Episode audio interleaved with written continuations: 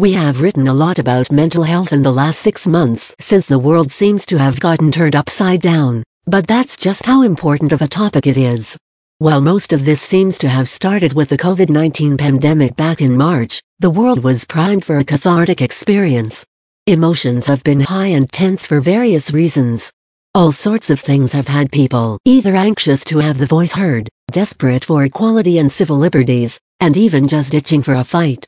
In America alone, the pandemic has only brought into greater focus the growing division between the haves and the have-nots, the injustices faced by those who do not fit into particular racial or social norms, the crippling partisanship in our current political structures, and the questionable reliability and scarcity of objective news.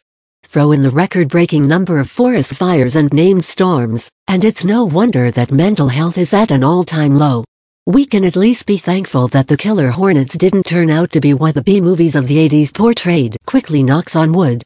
School is back in session, which means something different in almost every community, and the toll of the current state of things is expressing itself in a myriad of different ways. Crying, panic attacks, anger, fighting, lethargy, apathy, truancy, paranoia, hopelessness, depression, the list could go on.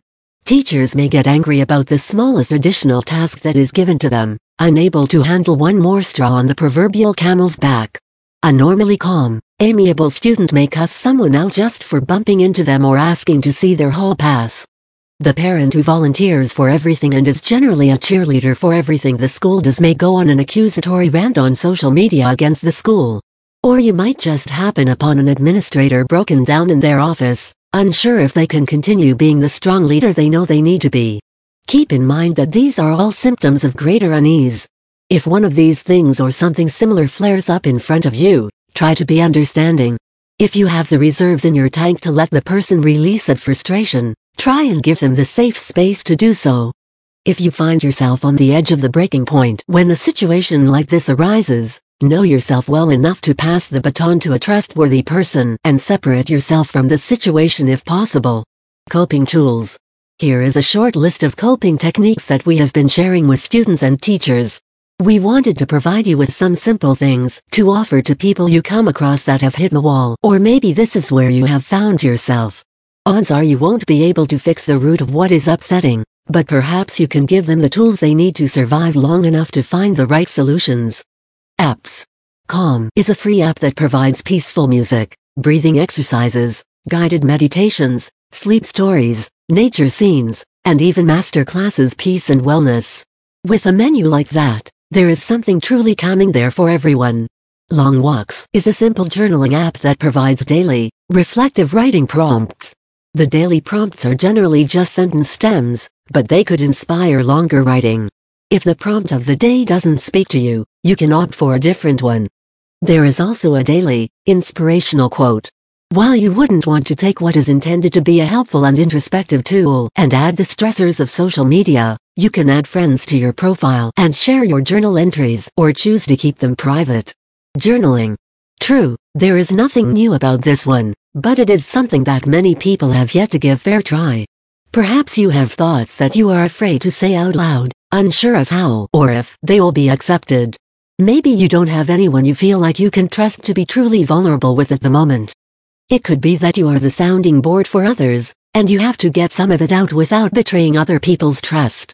Or, maybe your brain is swirling with thoughts, worries, plans, what ifs, and memories, both good and bad, and you can't seem to get a moment's rest from them. You could take the traditional approach and grab a notebook or a composition book and just start writing. Some people like to go to the store and look for the perfect journal that invites them to write in it. Many have daily prompts or quotes a good way to start if this is new to you. If the idea of pen and paper just completely turns you off, or if you are afraid of someone else laying eyes on your words, you could type your journal in your phone as a memo. Or better yet, there are journaling apps like Penzu that are password encrypted to ensure privacy. If words aren't your thing, a sketchbook can serve the same purpose. Those with an artistic flair may find it more natural to express themselves in pictures or illustrations. Miscellaneous. If you or someone you are interacting with is dealing with the difficulties that come with caring for a loved one with mental illness, NAMI National Alliance on Mental Illness is an excellent organization. With local chapters all over the country, They provide both support groups and resources. Ask someone who is feeling overwhelmed what they do to express themselves. Dance? Sports? Art? Singing? Running? Gardening? Yoga?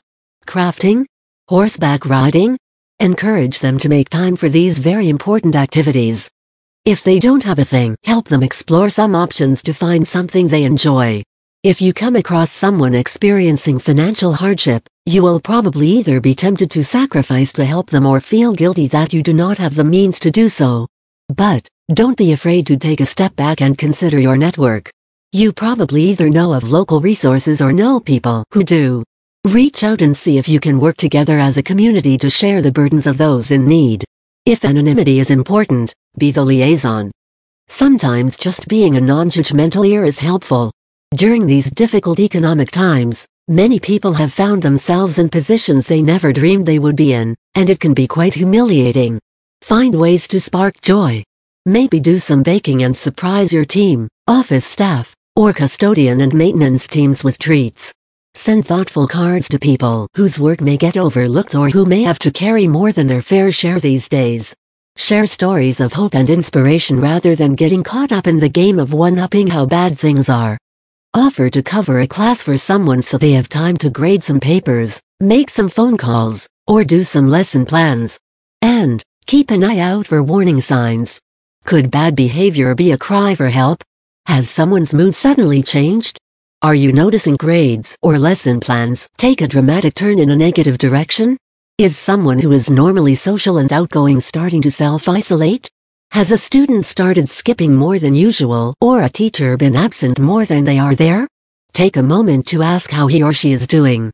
Make a phone call, send an email, put a little note on a candy bar or a soda and leave it for them. Just let them know that they are not alone.